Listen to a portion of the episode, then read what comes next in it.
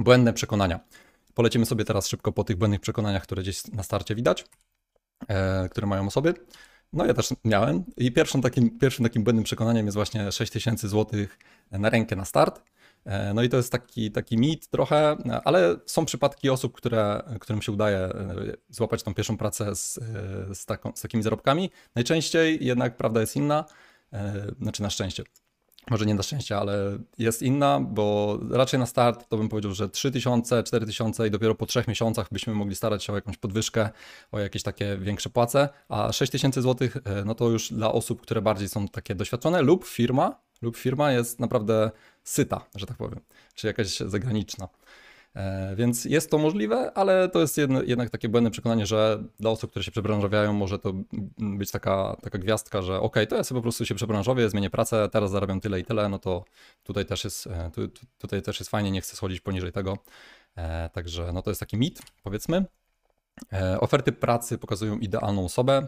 To jest też właśnie błędne przekonanie, że jak ludzie widzą oferty pracy, patrzą na te oferty i się trochę załamują, bo tutaj musi być dobra znajomość Jenkinsa, jakichś tuli wszystkich e, i, i później nie wysyłają CV-ków na takie oferty, albo w ogóle no, po prostu się załamują i poddają. E, a tu chodzi o to, że te oferty pracy zazwyczaj pokazują taką idealną osobę, taką perfekcyjną, której, których praktycznie nie ma. Nie? Chyba, że ktoś jest naprawdę jakimś mega talentem i wszystko to umie, to, to co jest w tych ofertach. E, ale zazwyczaj nie ma co się załamywać i warto próbować. No i Kolejne przekonanie to, że e, nie musisz umieć we frontend na Java dewelopera. E, ja to bardzo często powtarzam, że jeżeli zaczynamy dopiero, jeżeli chodzi o Java, o backend, to nie ma sensu łapać dwóch srug, srog, srug, srug za ogon, bo ani tego, ani tego się dobrze nie nauczymy. Jeżeli chcemy zostać Java deweloperem, to skupmy się na tej Javie i zaraz też pokażę przykłady, dlaczego tak jest. No, taki spoiler alert, tu chodzi właśnie o rozmowy rekrutacyjne, o zadania rekrutacyjne, że nauczysz się tego frontendu w jakiś tam sposób, a później będziesz się tak wymiękać na podstawach. I to warto mm, pamiętać. Ja nie mówię, żeby nie uczyć się w ogóle frontendu jako backendowiec, e, jako full stack, żeby zostać full stackiem, ale warto to zrobić po prostu koniec. Jak już mamy zarąbisty backend napisany, to czemu nie możemy sobie we frameworku jakimś napisać coś. Kolejna rzecz. Kolejna rzecz dyplom, dyplom, certyfikat, e, kurs da mi pracę. No i to też jest takie błędne przekonanie, że ok, zrobię taki certyfikat, wpiszę do CV i to mi da pracę. Zrobię sobie studia, wpiszę do CV dyplom, inżynier, dobra, da mi to pracę, nic więcej nie muszę robić, jest świetnie.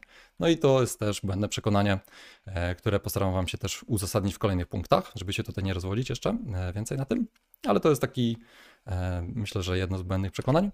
E, kucie wzorców na, e, projektowych na pamięć, bo trzeba.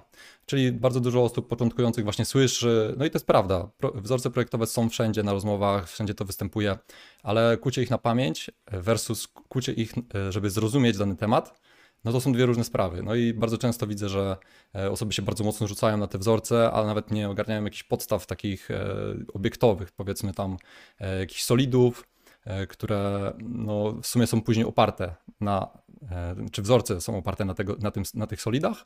E, I właśnie bierzemy się najpierw za jakieś narzędzie, zamiast zrozumieć podstaw. I później na rozmowach rekrutacyjnych wychodzi, nie? że ok, no to ty wiesz, co to jest ten singleton, e, znaczy umiesz powiedzieć regułkę, bo przeczytałeś, przeczytałaś, no ale tak naprawdę nie wiesz, jak tego zastosować i w ogóle dlaczego, e, dlaczego się go stosuje. I tak w rzeczywistości byś go nie zastosował lub nie zastosowała. Także to jest e, błędnym przekonaniem. Idziemy dalej. E, uczenie się płytko technologii, no i to, jest, to ma bardzo duży związek z tym frontendem, o którym powiedziałem, że łapiemy bardzo dużo srug za ogon, to też jest e, błąd.